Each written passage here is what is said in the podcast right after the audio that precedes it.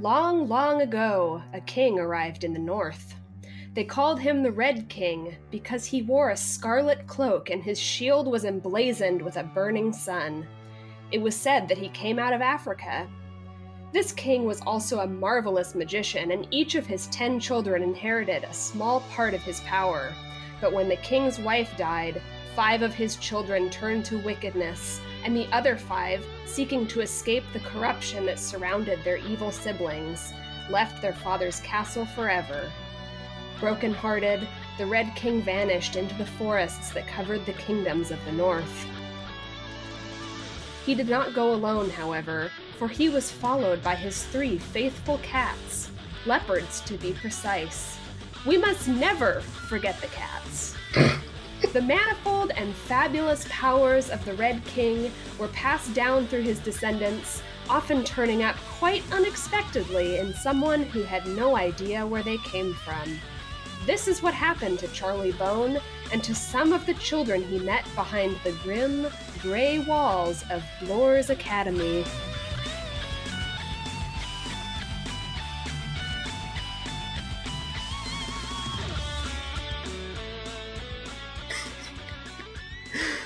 Hello, everyone, and welcome to the Bone Zone.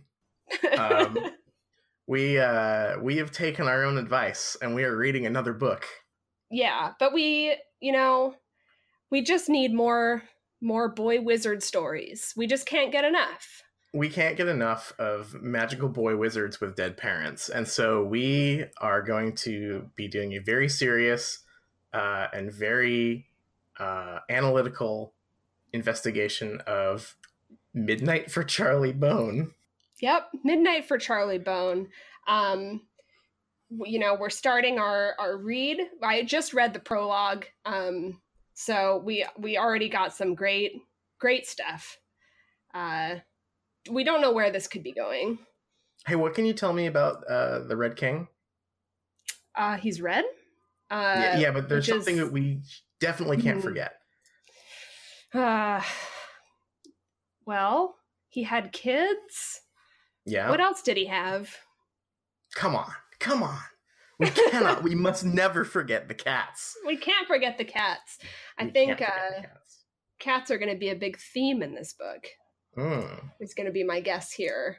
Um, so I guess we did the prologue and the first chapter this week. So what did you think of the first chapter?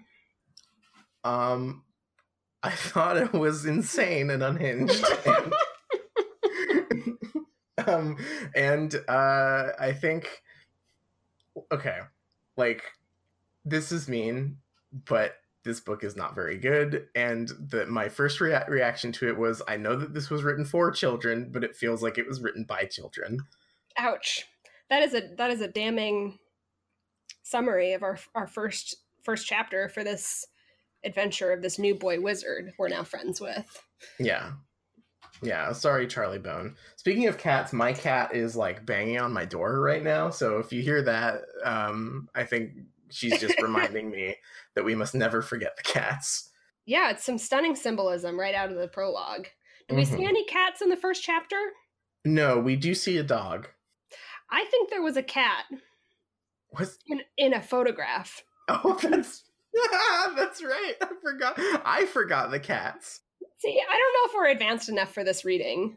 Yeah, we we might need to we might need to take this slow and just go and and, and, and walk through this uh, on the podcast because uh, there's a lot here. It's a very dense book, uh, and I think we're going to need some help to parse this yeah, because there's a lot going on. yeah. So I, I guess I guess the first the first things first. This is the first chapter uh, called Charlie hears voices. And boy, does Um, he. And boy, does he hear some voices. I'm just going to read the opening passage here, which is uh, really, really good. Please. On a Thursday afternoon, just after tea, Charlie Bone saw smoke. He happened to be looking out of his window when a dark cloud lifted above the autumn trees. The wind blew it south, and it moved through the sky like a great floating whale. Hmm. Somewhere on the other side of the city, there was a fire. Charlie could hear a fire engine racing towards it. He had no idea that in mysterious and unexpected ways he was connected to it and would soon be drawn into the place where it had begun. You know, this part is how I knew this was going to be an advanced read for me. Um, because when I, I had to read this par- this last paragraph that you read about three times to realize it was referring that it was referring to the fire and not the fire engine. Right. Yeah. Me too. I I because the fire engine is the last thing that's mentioned. So like I just was looking at this going like he had no idea that mysterious and unexpected ways he was connected to the fire engine. I yeah. Um. Uh, like this is the this is the kind of thing we, we get here is like this is this is one this is the first page. This is the first page right after a prologue that also didn't really give you much. And it's funny reading this after reading uh the sorcerer's stone because like it it gives me an appreciation for why that book is good i guess. You know when i read sentences in the sorcerer's stone i comprehend them very easily. They tend to have like a subject and an action and everything and So, rough start for Charlie Bone, I have rough, to say. Yeah, so rough start for Charlie Bone. Um, but he did sleep well. He got up the next morning and went to school. After school, Charlie and his friend Benjamin Brown walked home together as usual. The cloud of smoke had gone, which I would hope so if the fire engine was, you know, doing its job.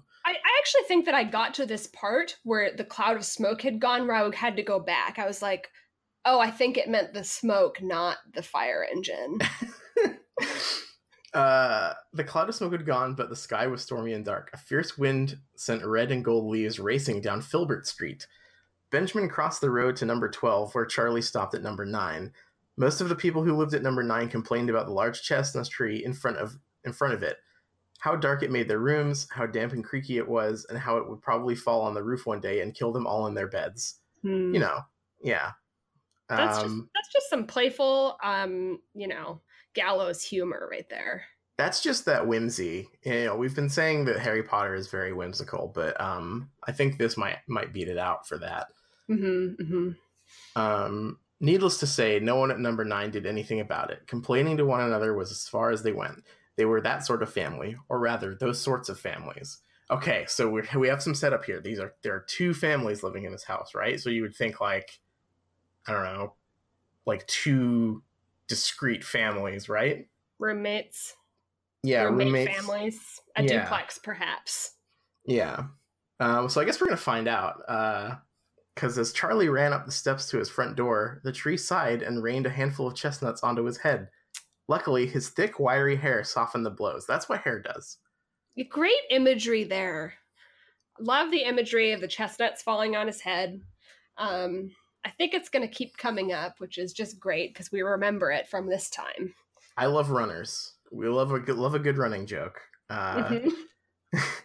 uh, Charlie was always being told to smarten himself up, an impossible task for someone for someone with hair like a hedge.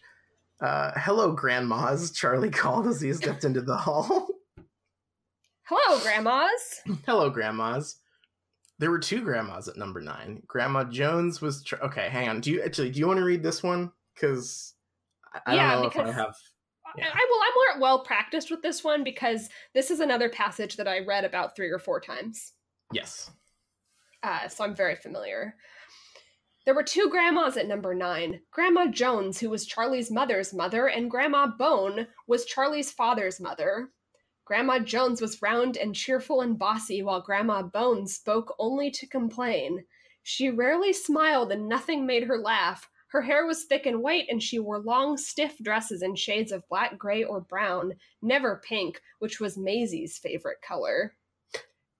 Now, okay so we have uh, two characters being introduced at the beginning of this paragraph, and then a third one getting snuck in under the door at the very end here.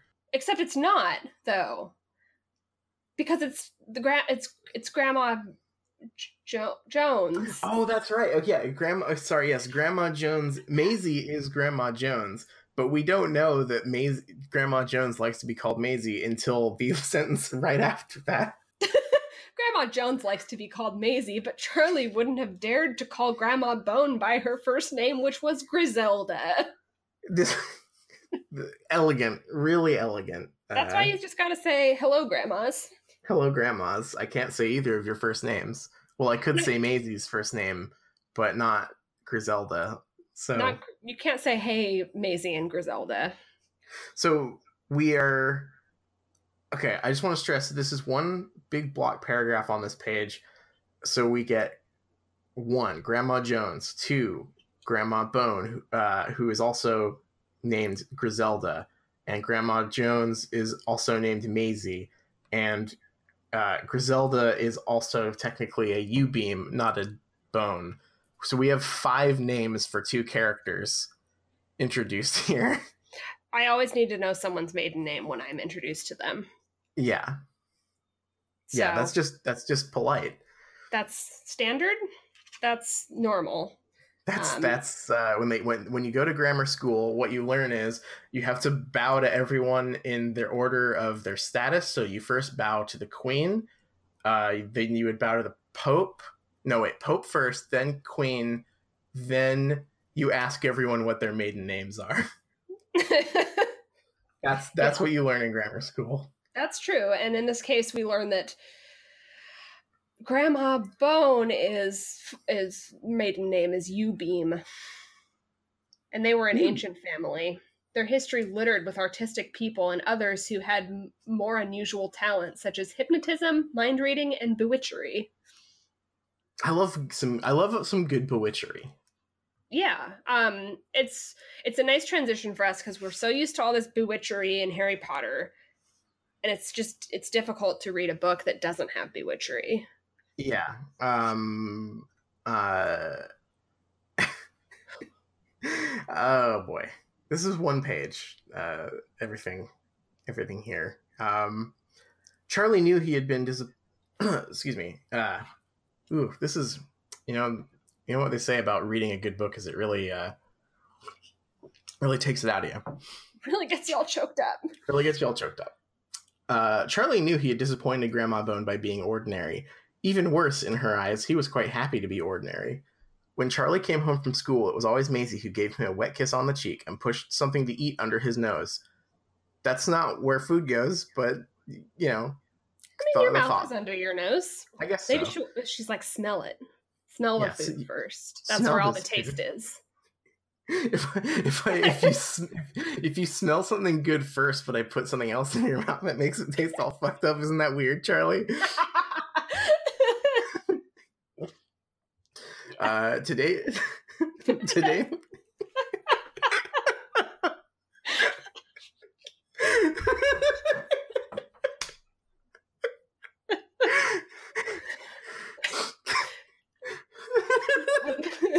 we must forge on. Charlie, we're switching to Soylent, but if you smell the steak first, it'll still taste good now that's bewitchery. that's yeah, that's that's some real life magic. You can you can you can take it home with you. Uh, today Maisie had a large bump on her forehead. Silly chestnut, she told Charlie. See, there's the payoff. There's the payoff for that one. Two pages later, we get the payoff for that one. You know, we've been talking about the Deathly Hallows a lot and how it's such a disappointing payoff in Harry Potter. And here's just a stunning example of a great payoff moment. yeah, yeah. Hang on. So J.K. you know likes to pretend that she laid all these clues and that that uh, you know the Deathly Hallows were all hinted at all through all seven books. But here, here is a master uh, at work laying the clues about the chestnut tree and then boom two pages later you know hey it took j.k rowling seven books j.k rowling take notes please yeah we got there in like three paragraphs here yeah. Grandma Bone was always sitting in a rocker by the stove, criticizing Maisie's cooking or the state of Charlie's hair. Today, the rocker was empty. That was the first unusual thing. Okay, write that down. Yeah, for number number one. uh, yeah, uh, it was Benjamin's tenth. Okay, another character introduction. I forgot this came here. Well, It it's not even because I got to this point and after like Sherlock mind palacing the like Jones and Bones into my head, Oh no, you, I yeah, forgot. I got to. Ben- I'm like, who the fuck is Benjamin? And then I realized that he was like three pages before as they walked home from school. Uh, that's right. But I can't keep all those memories in my head at the same time. Well, they didn't do yeah, they didn't really do anything. They just walked home from school. Um, right. Also, I'm just now realizing that if you match their names together, it's Charlie Brown. Yep. Yep. So- you're right. just just throwing that one out there. Maybe that's another clue to write down. Uh, it was Benjamin's 10th birthday on Saturday, and Charlie had decided to make him a birthday card instead of buying one. He had Aw. taken a photo of Benjamin's dog, Runner Bean, smiling or okay, hang on, sorry. I need to re- I need to back up here because I need to read this as it's written, which is one long sentence with a lot of commas. hmm He'd taken a photo of Benjamin's dog, Runner Bean, smiling or, to be more precise, showing his long, incredibly yellow teeth. Boy, that's a sentence. That is that is one hell of a sentence. Um I feel take they're not gonna give Runner Bean a greenie or, or something, one of those treats that'll clean their teeth. Um, come on, take care of your dog. Yeah. Um. I, don't- I don't know. Like I, I- I feel like this sentence like distracts me from the name being Runner Bean. Runner Bean yeah, that's quite that's quite a name to just drop like that. Like this is the name. It's the, this is my dog's name, Runner Bean. Just a little Uh, whimsy. I is that like like what does that imply? Is he a is he a bean that runs or is it a? I mean, I I, guess I believe a runner bean is a, a a bean variety, isn't it? it's like a it's like a start it's like a plant starter, right? Yeah, some something like that. That's a good name. Um, Yeah. Charlie had asked his mother to get the photo enlarged at Quick Photo on her way home from work. He intended to draw a balloon saying "Happy Birthday, Benjamin" above Runner, Runner Bean's head. Wait, actually, hold on. Because this is something I didn't notice, but now that we're doing this live reread, I'm realizing. Uh, spoiler alert, the enlarged photo does not uh, arrive to Charlie Bone. And he's like, Well, I can't I can't draw this card. Um, could he not draw from the regular sized photo? Like he's having it blown up. So doesn't that Oh. imp- imply that he still has the original? You're right. Yeah, you're right. Hold on a second. Well, or maybe I know. I think he wants to turn the enlarged photo into the card, like Oh, he's okay. which But he's drawing it. Is he tracing it? He's he he said just as he's drawing a balloon. I don't think he's. uh Oh, I I thought don't he was think- drawing the whole dog. No, no, I don't think he. You know, he like he, look. He likes Benjamin. He's not going that far. No, and that's kind of how I feel about Benjamin. He'll draw the speech bubble, but like the whole dog. draw the whole dog. Come No. on, no. I got pl- I got chestnuts to have land on my head. Yeah. The second unusual thing was about to happen. That's a line break. That's its own paragraph. Is is the second unusual thing was about to happen. I'm ready. At five minutes past four, Charlie's mother came in with a box of overripe apples and rhubarb. They'll make a lovely cobbler, she said, dumping the box beside Charlie's plate and kissing his shaggy head. Amy Bone walked past, worked part time in a greengrocer's shop, so there was always plenty of fruit and vegetables at number nine. Charlie leaned away from his. From, Charlie leaned away from the rotting fruit. Have you got my photo, Mom? He asked, which just. Mom, where's the photo? He brought all his rotting fruit. Where's my photo? Uh, Amy Bone poked around in her shopping bag and found a large orange envelope. She placed it on the other side of Charlie's plate. Charlie opened the envelope and revealed not Runner Bean. Nothing like Runner Bean. Nothing It- like Runner Bean. Nothing like Runner Bean. It was at this moment that Grandma Bone appeared. She hovered in the doorway, fingering her neck. I hate this description. a It paints real a picture.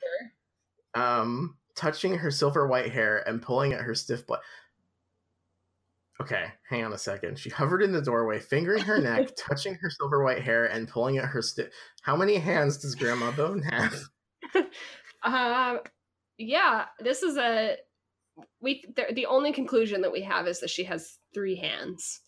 At least you never know. And this is Griselda, right? So she's yeah, from the Griselda creative Bone. side. Yeah, Griselda's from the wacky side. She looked somehow as though she were on the brink of fulfilling her destiny and in a way, she was, though. At 65, you could be forgiven for thinking it was a bit late. That's a rude thing to say. Okay, I had to read this, and I'm still not. Is is this implying that she's gonna die soon because she's old? Is like, is that the, is that the goose uh, here? I I don't know. Like, can you only fulfill your destiny? Is it is it more common to fulfill your destiny early? I don't really know what what does someone who looks like they're about to fulfill their destiny look like. Well, they have three hands. We know they that. three hands. They're hovering and fingering their neck. what does that mean? Like, ah, like what? Like what? What does that mean? Uh, yeah. Looks great just, so far. Just hovering in the doorway, pressing down on your windpipe to scare people that is my destiny, I'm pretty sure. Okay. the photograph that Charlie now held showed a man holding a baby. The man sat on an upright chair. He had thinning grayish hair and a long, mournful face. He, his crumpled suit was black, and his thick pebble glasses gave his pale gray eyes a lost marble like stare. Instead of pushing the photograph back into the envelope, Charlie continued to gaze at it. In fact, he couldn't tear his eyes away from it. He was beginning to feel dizzy, and his ears were filled with mysterious sounds like the hiss and swish of voices on the radio when you can't pinpoint the right frequency. Oh, he said. Um, what? His own voice seemed far away, but behind a kind of fog. That's my favorite, like, character, like, response to a mystery that I've ever seen.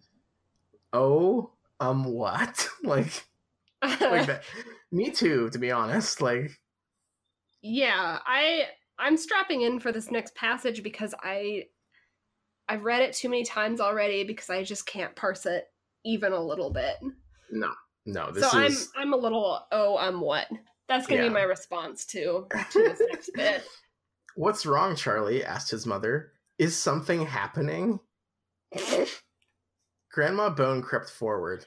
Aunt Aunt Eusta- Eustasia Eustacia uh, rang me. She had one of her premonitions. Are you a proper Yewbeam after all? really good exposition. Uh, Maisie glared at you. Uh, Maisie glared at Grandma Bone while Charlie pulled his ears and shook his head. If only the horrible muffled buzzing would stop. He had to shout in order to hear himself. They've made a mistake at the shop. Where is Runner Bean? There's no need to shout, Charlie. His mother looked over his shoulder. My goodness, that's certainly not a dog. Ow, wailed Charlie. But suddenly the mumbling voices broke free of the buzz and made themselves clear. There's so much going on here, and I haven't even gotten to like the really weird part. Um, ow, wailed Charlie. That's uh, yeah. He is oh, oh, oh um and ow. Uh, also that he points out that the picture is wrong instead of like, "Mom, grandma's, my ears are fucked up." Yeah, I'm I'm dying. uh Ow, it hurts. A, where's the dog? Uh first came a woman's voice, soft and unfamiliar. I wish you wouldn't do this, Mostyn. Her mother's gone. I don't have a choice. This voice was definitely male. Of course you do. Will you take her then? said the man's voice. You know I can't, replied the woman. Charlie looked at his mother. Who said that? She looked puzzled. Who said what, Charlie? Is there a man here? he asked. Maisie giggled. Only you, Charlie. I hate this. I hate everything that's happening here. Charlie felt claw like fingers sink into his shoulder. Grandma Bone leaned over him. Tell me what you hear, she demanded. Voices, said Charlie. I know it sounds silly, but they seem to be coming from the photograph. Like, this is very natural dialogue. Uh, I the dialogue well first of all the dialogue that's com- that's supposed to be coming from the photo is like all in italics and you'd think that that would like help with clarity, and it really just doesn't. No, no, I had to not. read it so many times to like figure out who was supposed to be talking. Um, which again is another sign that this is an advanced advanced read. Advanced read. Uh, yeah. Grandma Bone nodded. What did they say? For goodness sakes, Grandma Bone, don't be ridiculous, said Maisie. Grandmas calling each other grandma is, yep. Mm-hmm. Hello, Um, grandmas. Hello, grandma. Charlie noticed that his mother had gone very quiet. She pulled out a chair and sat down, looking pale and anxious. Maisie began to bang pans about, muttering, You shouldn't encourage it. It's all garbage. I won't have it. Shush, hissed Charlie. He could hear the baby crying. The strange woman spoke again. You've upset her. Look at the camera, Mostyn, and please try to smile. You look so gloomy. What do you expect? said the man. A camera shutter clicked. There, shall I take another? Do what you want. You'll thank me one day, said the woman behind the camera. If you really intend to go through with this, it's the only thing you'll have to remember her by. Hmm. Charlie noticed that a cat peeked out from behind, behind the man's chair. It was an extraordinary color, deep copper, like a flame. I think this might be a callback. yeah, I, I mean, it sounds like it's a red cat, and I don't know what this could mean. I might be forgetting some cats, but yeah, Pretty- It seems important. seems important. Uh, I there aren't any cats that were mentioned before though in the prologue. I definitely didn't forget any, so just gonna move on.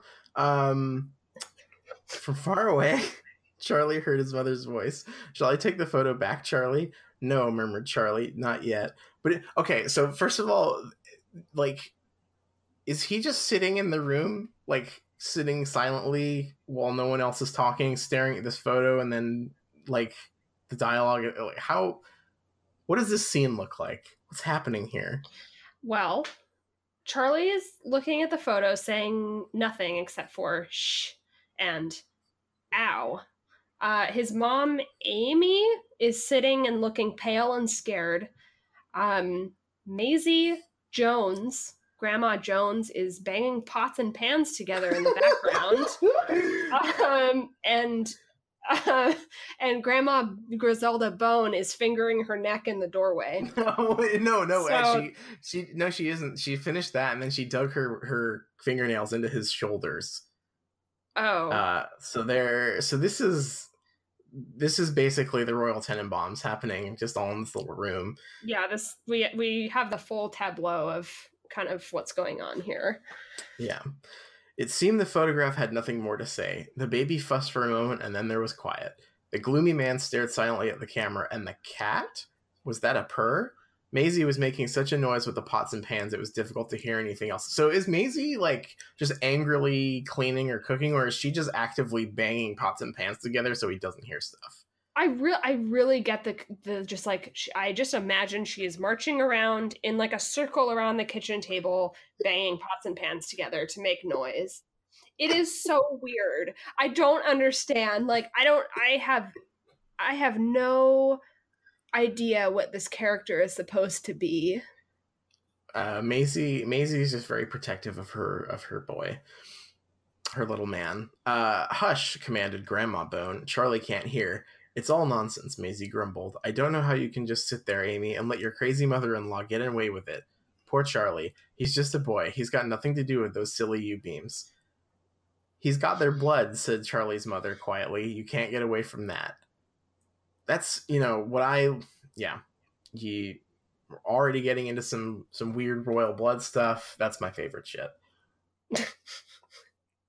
Subtle. Um uh Maisie couldn't get away from that. She closed her mouth in a tight little line. Uh Charlie was very bewildered. In the morning, he had been an ordinary boy. He hadn't been touched by a magic wand or banged his head. He hadn't had an electric shock or fallen off a bus or, as far as he knew, eaten a poisoned apple. And yet here he was, hearing voices from a piece of photographic paper. That's that's definitely how what ha- when whenever I've banged my head, I've been able to hear photographs. Th- these are the classic tropes that a boy wizard uh you know finds his power he eats a poison apple you become a boy wizard you fall off a bus you become a boy wizard Uh, Electric electric shock? shock, boy wizard. Boy wizard.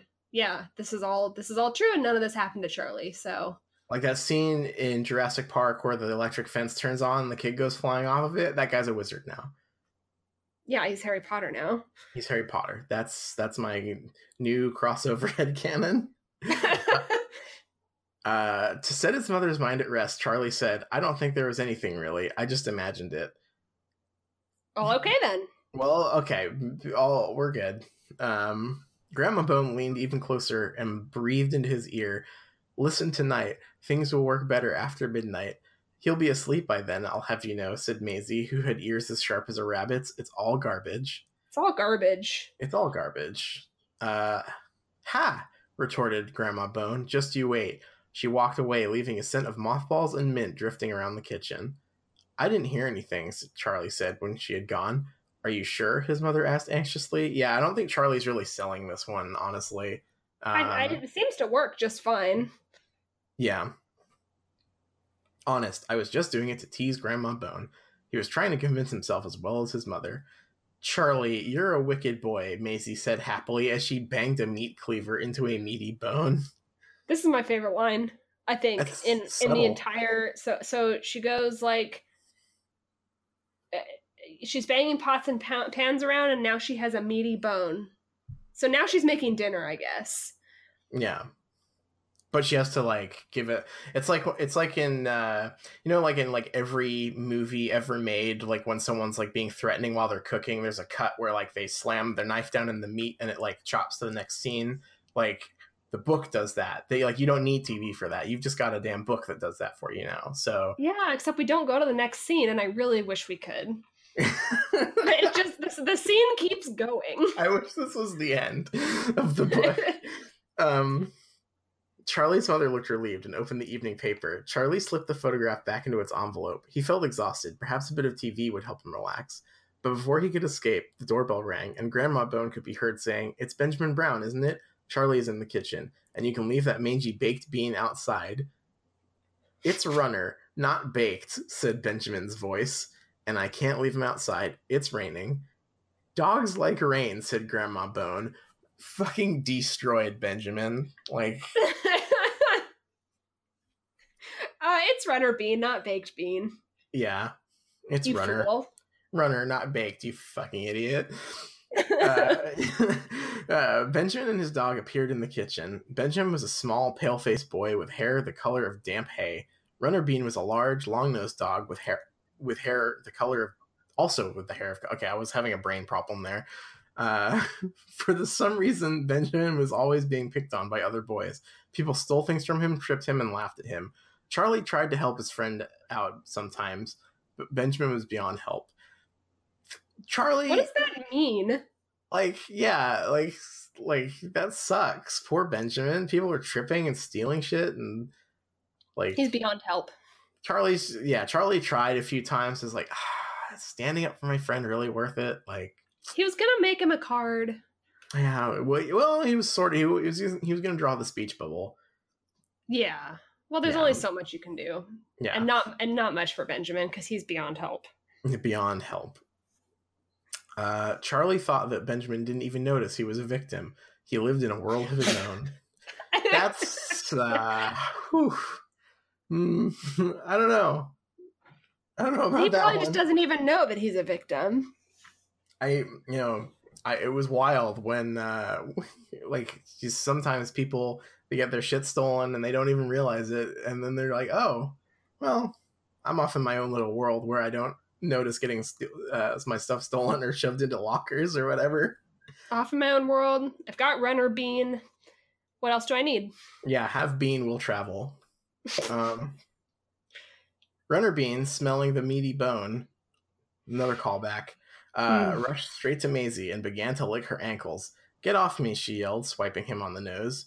You are coming to my party, aren't you? Benjamin asked Charlie. Of course I am, said Charlie, immediately feeling guilty about the birthday card. Good, Just because make I, a card. just make Charlie. card. Just make a damn card. You just write happy like birthday. some construction paper, fold it in half, write happy birthday, draw a little cartoon dog. Has to be the photo. Ru- like the with Runner Bean, it's the real deal or nothing. That's true. I mean, Benjamin might reject it, be like, "This, you didn't get me." Uh, you know, beautiful glossy photo like of Runner Bean, then this is this is trash. Yeah, I don't want it. Well, what? If, but here's the problem, though. What if what if everything had worked out and uh, he, you know, opened the card and he's like, "Really? You didn't spring for matte on this thing? I've got a, if I've got the light on, I can't see this card. It's too reflective. ah, I'm blind. Ah, Runner Bean. Yeah. so I don't know. Charlie, draw a card.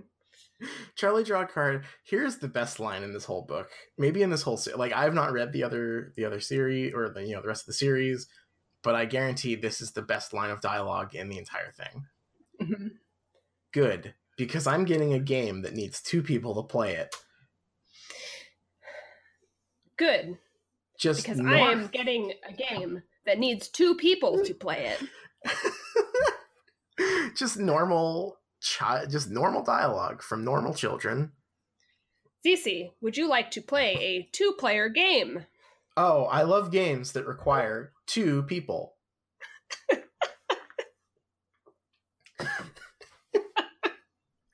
I love a good game that needs two people to play it at least I cannot play with just myself. I need when it two is people to play this game. if I I I received this game and if I were to try playing it by myself, who is one person, it would not work. It needs two people to play it. This is just a such a great character moment. You really get an idea of their friendship and both of their characters from this. Harry, would you like to play wizard chess? It requires two people to play it.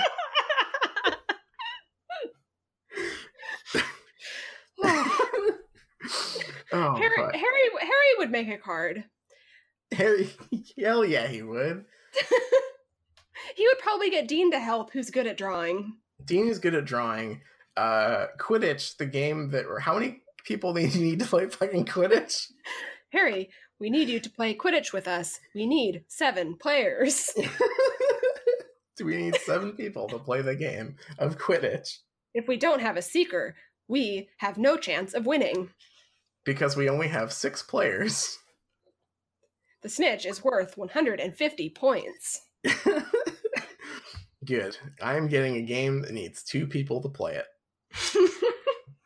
This is, yeah, it doesn't get much better than that. That's just, that's some character ass character writing. yes. Charlie realized that no one else would be at Benjamin's party. This made him feel even more guilty. Runner Bean began to whine, almost as if he guessed that he wouldn't be appearing on Benjamin's birthday card. That's a perceptive dog. Uh, Yeah, that seems like a little bit of a reach to me. He, he, see, he saw that photo and was like, fuck. That's, That's not, not me. That's a man holding a baby. I'll be there, said Charlie cheerfully. He hadn't bought a present yet. He would have to rush out to the store before he began his quest. but what quest was that? Something seemed to be hijacking Charlie's thoughts. This is okay. Foreshadowing is a big part of storytelling, and I don't think it gets any better than this. No, this nails it. This is the most uh most foreshadowing moment I have ever seen or encountered. It's yeah, it's so the, the foreshadow is so strong that it's basically dark. Like it's just completely dark. You can't see anything. uh and it seems like very alarming. Something seemed to be hijacking Charlie's thoughts. Yeah, that's Uh-oh. not, yeah. He was gonna begin a quest. Guess he knew that. Um Yeah, but he doesn't know why. And neither do we, but we want to know. Oh, okay. I'd completely forgotten about this exchange. Want to come for a walk with Runner Bean? Benjamin asks hopefully. Okay. Okay. Okay. Like, yeah, okay. like Uh, if it also just gives us like no insight like if Charlie wants to go, if he's going because he feels bad for Benjamin. See, their friendship just seems kind of shitty. Like like he hasn't bought a present yet. He he wasn't, you know, he's just going to print a card and like draw a little bit on it. Like he doesn't he, he thinks that Char- uh, Benjamin's beyond help. It's just like, man. He'd like to help his friend, but his friend is beyond help. Yeah, it seems like maybe the most low effort. Yeah. That's that's his character, low effort. That's what we know about him so far. Yeah. Benjamin, you can do better than that. You don't need you don't need Charlie if he's going to treat you like this. Get get you someone who looks at you the way you look at Runner Bean. That's that's my advice to you. Damn, that's true.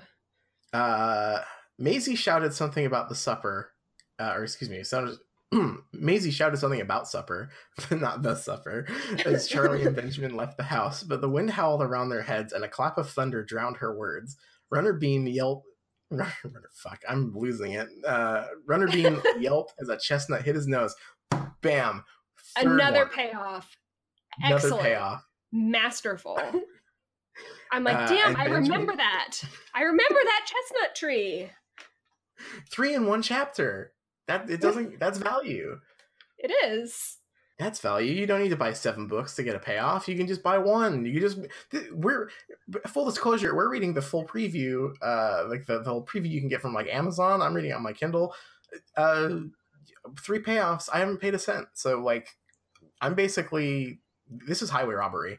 Like I'm I'm just holding these guys up and saying, give me these payoffs. Yeah, and now all our listeners are hearing us read it out loud. That's basically an audiobook of the preview. we are pirate kings. This is uh, yeah. As the two boys left and the dog ran into the wind, leaves flew in their faces and stuck to fur and clothes. Okay, Sure. yep, stuck to fur and clothes. Uh, Charlie felt better in the open air. Perhaps it really had been a trick of his imagination. He hadn't heard voices at all. It was just some silly nonsense that he made himself believe, and Grandma Bone had encouraged him, just to annoy Maisie and upset his mother. Yes, Charlie cried happily. It's all garbage. And leaves, said Benjamin.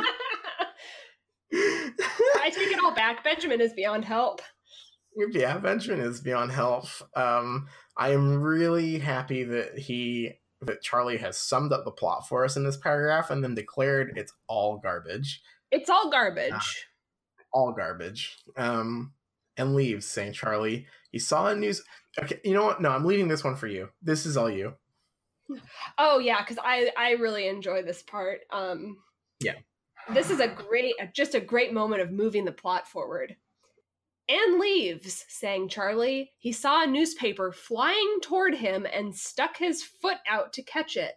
But the paper lifted in a sudden gust and wrapped itself around his waist. As he pulled it away from him, a picture on the front page caught his eye. I having a character encounter something in a newspaper i didn't think that there was any way to make that sound contrived and like not believable but this book has managed it because that is the most insane way that a character like it's like we have to make him encounter a newspaper but it's got to be an action scene Yeah, he it's you okay, this is this to me is like this was written with like the cartoon adaptation written in mind like like in mind you know? Like oh it's gonna be this really cute scene where like a newspaper flies out and the, the xylophone goes like it does in every fucking thing scene like this uh and he catches it uh, but just read the fucking newspaper like like that's not hard for a character to encounter No, characters encounter newspapers all the time. And and by this point, like the only description we have of where they are is that it's a street and it's super windy. Um and so some somehow like as I'm reading this, I you know, like sometimes you read something that has minimal details and your brain like fills in what it could be and creates like this scene. I have filled in a wind tunnel. To me, they're just in a wind tunnel with a bunch of garbage and leaves in this newspaper. we know there's a chestnut tree we know there's a newspaper and that's about it. It's almost like like this this is so much detail and specifically how he catches the newspaper that it's almost like a weird black hole where like that's like that's absorbed all of the detail for some reason. Like instead of the setting we just have to get this this very florid uh description of how the newspaper flew to him. Yeah and in that black hole where the like just like any other description has been has been taken i have inserted a like a wind tunnel with garbage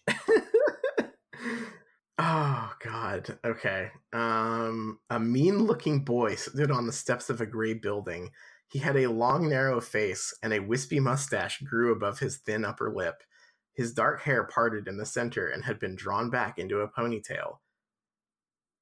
I okay, like I know that like I, I did look this up. This character is 17 that he's looking at. So yeah, that is I, I guess it is fair to say a mean looking boy. But the the whiplash of a character being introduced as a boy when all the other characters are like what 10 or 11 year old boys and then this guy has a mustache. I was really, I was just imagining like another boy Charlie's age, just with a huge mustache. Yeah, I well, okay, so I I get this the feeling uh, from the like fan works that I looked at very briefly that this character is kind of supposed to be like a little bit of a badass and that yeah. really does not work for me with the wispy mustache. Yeah, wispy mu- wispy mustache, thin upper lip, and a ponytail. To me, that just sounds like someone trying to sell me a Warhammer kit, and like not. yeah, that's a seventeen-year-old that's um that it that yeah is trying to sell you sell you some Warhammer Or figures. like, or like the the people that you meet in like the campus smokers pit, like like, just yeah, yeah. it just doesn't it just doesn't say badass to me. I'll I'll just just put that no. one out there. No. What's that? asked Benjamin. Just a boy, said Charlie, and yet he had the suspicion this wasn't just any boy. Yeah, I would have never uh, picked that up on my own. I, I would have never, I just would have assumed this was just it. I would be like, this is just extraneous detail. This has nothing to do with the plot. Well, because I mean, the newspaper was described in such vivid detail in the paragraph before this. Like maybe, you know, maybe it's just like here's here's also this random boy in the newspaper. But nope, Charlie. uh Charlie's smarter than that. Yeah, true. Benjamin leaned over Charlie's arm and read, Manfred Bloor, age 17, was rescued for. Oh, okay, never mind. I didn't look. Okay, I lied. I didn't look it up. It's in the next paragraph. I just forgot. Exposed. I've been I've been fucking exposed. Um, Benjamin uh, Manfred Bloor, age 17, was rescued from a fire at Bloor's Academy yesterday. Manfred said he was lucky to be alive. No, he didn't, said Charlie, Charlie breathlessly.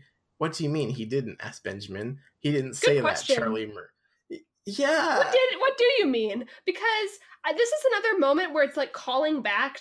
At least, like as a reader, you call back to like the second, the last thing that you heard. So when it when the last sentence is Manfred said he was lucky to be alive, and then Charlie says no, he didn't. I'm like, didn't what? That's true. Oh my god. this keeps happening, and also that line just didn't have to be there. It could have just been Manfred Bloor, age 17, was rescued from a fire at Bloor's Academy yesterday. And then it would say, no, he wasn't. Not no, he didn't. oh, or or like he's lying or not or like that's not true. Or maybe he just doesn't just have not... to say anything out loud at all because that's weird. Also that. Yeah. Continue. I'm sorry for the interruption. No no no no. Um uh someone's going to pay for this. How'd you benjamin began shut up ben. Try cried charlie. I'm listening. What to? Shut the fuck up benjamin. Benjamin i swear to god i will trip you as charlie stared at manfred bloor he heard a lot of shouts and then a woman's voice broke through the others are you accusing someone manfred you're right, I am, said a husky voice. Uh, I'm sorry, you're right, I am, said a husky voice. Thank you. Why do you think it wasn't an accident? the husky voice again. I'm not stupid, that's why. A man said the fire department told us a candle was probably blown over. Don't you believe this? Enough. Whoever said this had such a deep and oh shit, I know. Enough. Whoever said this in such a deep and chilling voice, Charlie dropped the paper. Did I? Did you drop your paper? Uh, if I had one, I would have. Yeah. Um. He it whirled away and flopped into the gutter. Charlie, what's going on? asked Benjamin. Charlie gave a deep sigh. I'm hearing voices, he said. Hmm. Beautiful. Oh no, Benjamin sat behind him, and Runner Bean crouched behind, beside Benjamin. What sort of voices? oh, Benjamin. Oh, Benjamin, beyond help. Uh, Benjamin never ever said, that's garbage. He took life seriously, which wasn't always a bad thing. That's such a Um, weird thing to say because, like, Benjamin, we okay, we know someone that says that's garbage, and it's Charlie. Charlie is the one that says garbage a lot. I think he's Um, said it two times by now. Uh, Benjamin, he- here's the thing Benjamin is a fucking serious kid and he doesn't play around and he has a two player game that requires two people to play it and he's not leaving until he plays it. True. Uh, uh, Charlie told Benjamin about the photograph of Runner Bean that had gotten mixed up with a man and a baby. There's no better way to say that. Hang on. Oh yeah, Charlie told Benjamin about the photograph of Runner Bean that had gotten mixed up with a man and a baby. um, it was going to be a surprise birthday card for you," said Charlie, "and now it won't be. I'm sorry."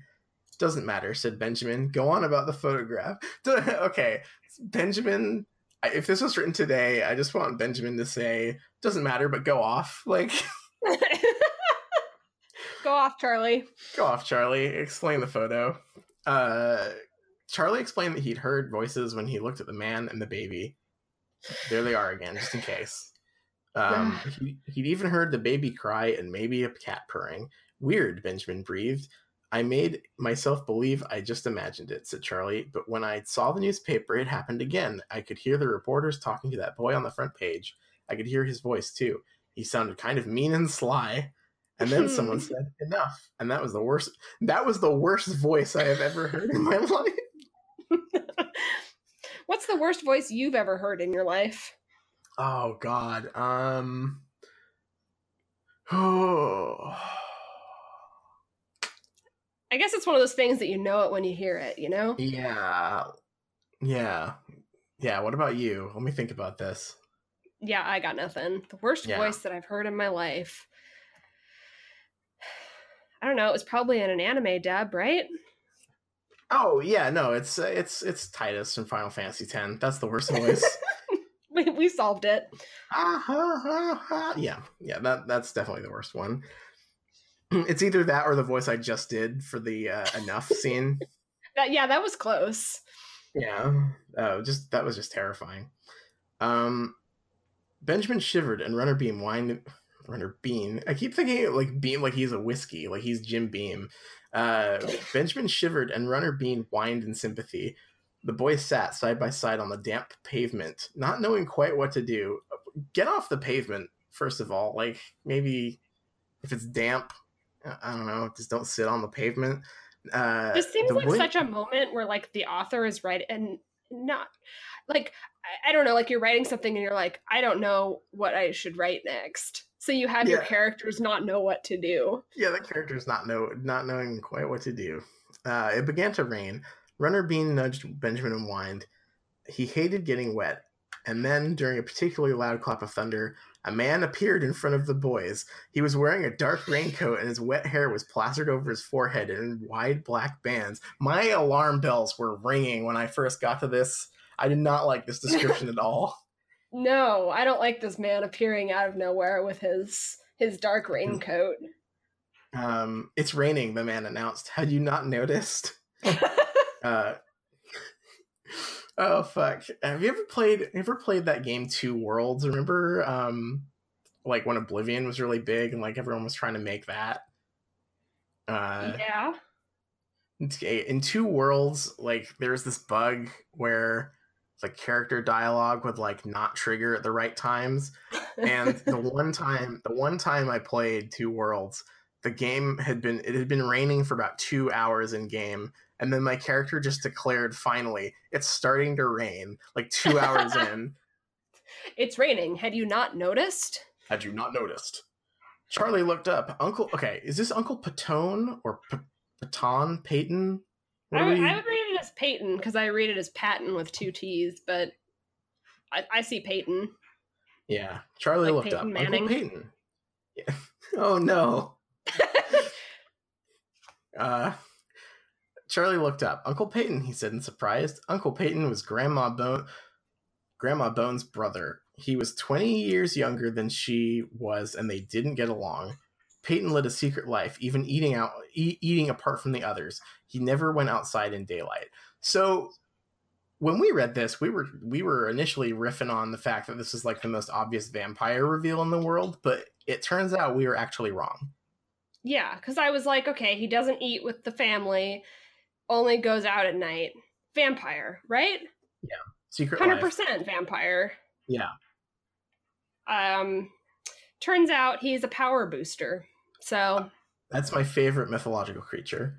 I love love the power boosters. What That's does his endowment. He can turn on light bulbs. No, he like overloads light bulbs. Oh shit, that's convenient. Which I'm still I need to reread this because I'm very confused because it seems like more light bulbs would be on at night than during the day. well, yeah, he just loves he loves overloading them. That's his shit. I He's- guess so. Pranking people, standing outside their houses until their light bulbs explode. It sounds like he can't like help it. He's he's a little bit like Rogue, except Mm, he kills light bulbs. yeah. Um, you're wanted at home. Uncle Paton told Charlie. Okay, so this is like, oh, I don't need, I don't know how to move the plot forward. Oh, I know. His uncle will appear and tell him he needs to go home. Um, Charlie and Benjamin stood up and sh- shook their cramped legs. This was the third unusual thing to happen today. It wasn't nearly dark out enough for, or it wasn't nearly dark enough for Uncle P- Uncle Patone, Uncle Peyton, Uncle Peyton me. Manning. Uncle Peyton Manning. Uncle Peyton Manning uh, doesn't usually come out during the day. Uh, Charlie wondered what could possibly have happened to cause such drastic action. And that's the end of our chapter. Wow. I have so many questions I, that I don't too, care about at all. and I will never read more. Yeah. I'm happy with my questions, uh, and I don't need to have them answered. Except, I do have one question. You brought this up uh, right before the end here. Um, that it, his power is called an endowment, and I don't like Yeah. that. Uh, we we found a lot of book reports on this on YouTube, and uh, nearly all of them had some variation on the kids are called the endowed, and I just hate that. Yeah, it's like yeah. Yeah. And also while we're on the subject of like the book reports, I I feel like at the time that a kid would be doing a book report on this book, I can imagine like a kid be like, "Wow, I'm still really struggling with reading comprehension." It's like, "Nope, you're not. This book is just really hard to read." yeah, we we are we are grown ass adults, and this book is uh trifling. It is. I would It is. Yeah, it's a struggle. Like I've read a lot of books. I've read challenging books and easy books. And this one it's just like you have to read it a lot to understand it. So this came out in 2002, I think it is. I think And so, yeah. It really, really feels like someone uh, like and so I I don't I don't know because Scholastic publishes it now. I don't know if they did then. Scholastic did publish um, Harry Potter in America, and I just don't know if this was just like we need more Wizard Boy stories, or if it's just pure coincidence. But it really doesn't feel like that. Well, yeah, because I don't know how much of it is on like I don't know when the author wrote the books, um, but it was a very obvious attempt by the publisher and the marketing team to have it be like another Harry Potter. I remember being in like Barnes and Noble and they would have the Harry Potter displays, and then it was Charlie Bone like next to it, like oh you'll also like Charlie Bone, and like Right. the boy on the front like kind of looked like Harry Potter without glasses, and um, and then we read that for a lot. Like this one is called Midnight for Charlie Bone, I think, and then a bunch of the later ones um, have a different name in the United States. So it so it might be like, um, I, let me find But out. Charlie I'm sorry for Bone my. Shadow is one of them, and like Charlie Bone and the Shadow of Blank, and Charlie Bone and the something or other. It's all very arranged, uh, like a Harry Potter, uh, like title structure type thing. Yeah, and and only in the United States, which is you know, Telling, I think. pretty funny. Yeah, that feels Um, like so. Whether it was marketing's fault or or something she wanted to do, I, I'm not really sure. yeah there's not a whole lot of info out there about that um i would also like to make a call out for people who go to like book reports on youtube that have like 20 views and then hit those with a dislike Yeah, what the fuck? The what the the fuck the Charlie Bone fandom, which seems very very small, they are fucking ruthless. Uh, they there are a lot of videos on YouTube that are just like, here's my dream cast for Charlie Bone, like if they made it as a show or a t- movie or whatever, and all of the comments are just fans going like, there was one that seriously just started off with like, fuck you, like like you didn't get any of these right. Um, this character is blonde and you cast someone with brown hair, you fool. Which is also very funny because if you go to the Charlie Bone wiki and go to physical description of Charlie Bone, the, the author has said that he has different colored eyes like three times. yeah, I'm like, So I'm feeling like I feel like being open to interpretation is uh, faithful to the source material. yeah, uh, yeah. The Charlie Bone fandom is fucking ruthless. Do not mess with them.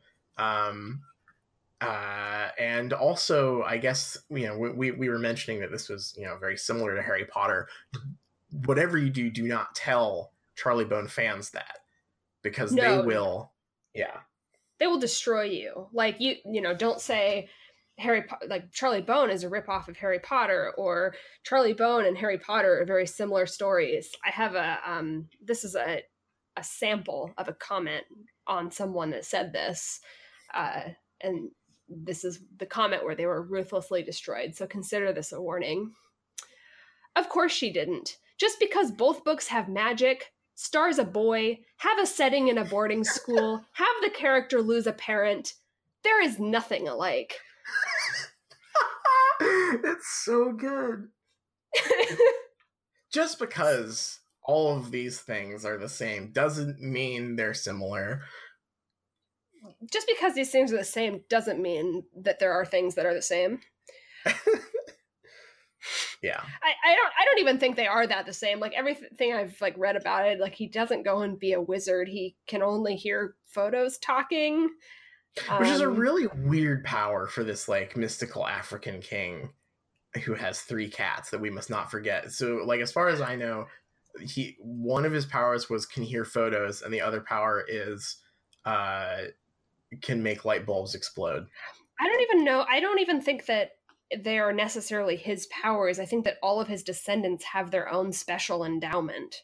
Um Is my is my understanding from a very brief tour of of the wiki. how would you rate the uh the Charlie Bone wiki in comparison to the Harry Potter wiki? Um I would say it's way better.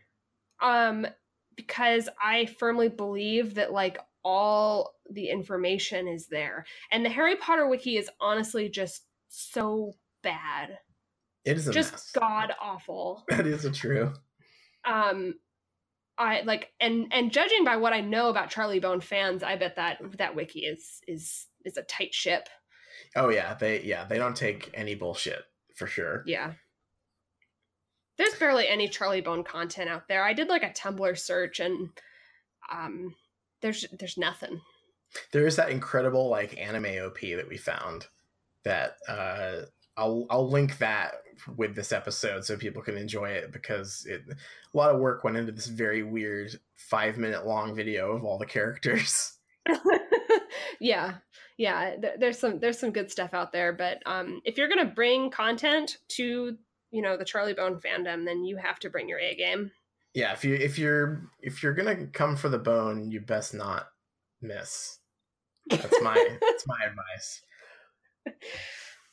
All right. Well, does that does that do us for our um exciting Charlie Bone read? I think so. I think I think we have fulfilled our our we've fulfilled our destiny, um, as Yeah. the book would say.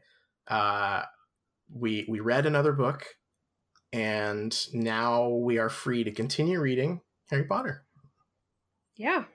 So um I guess we can just encourage people to follow our example and please read another book. Please read another book.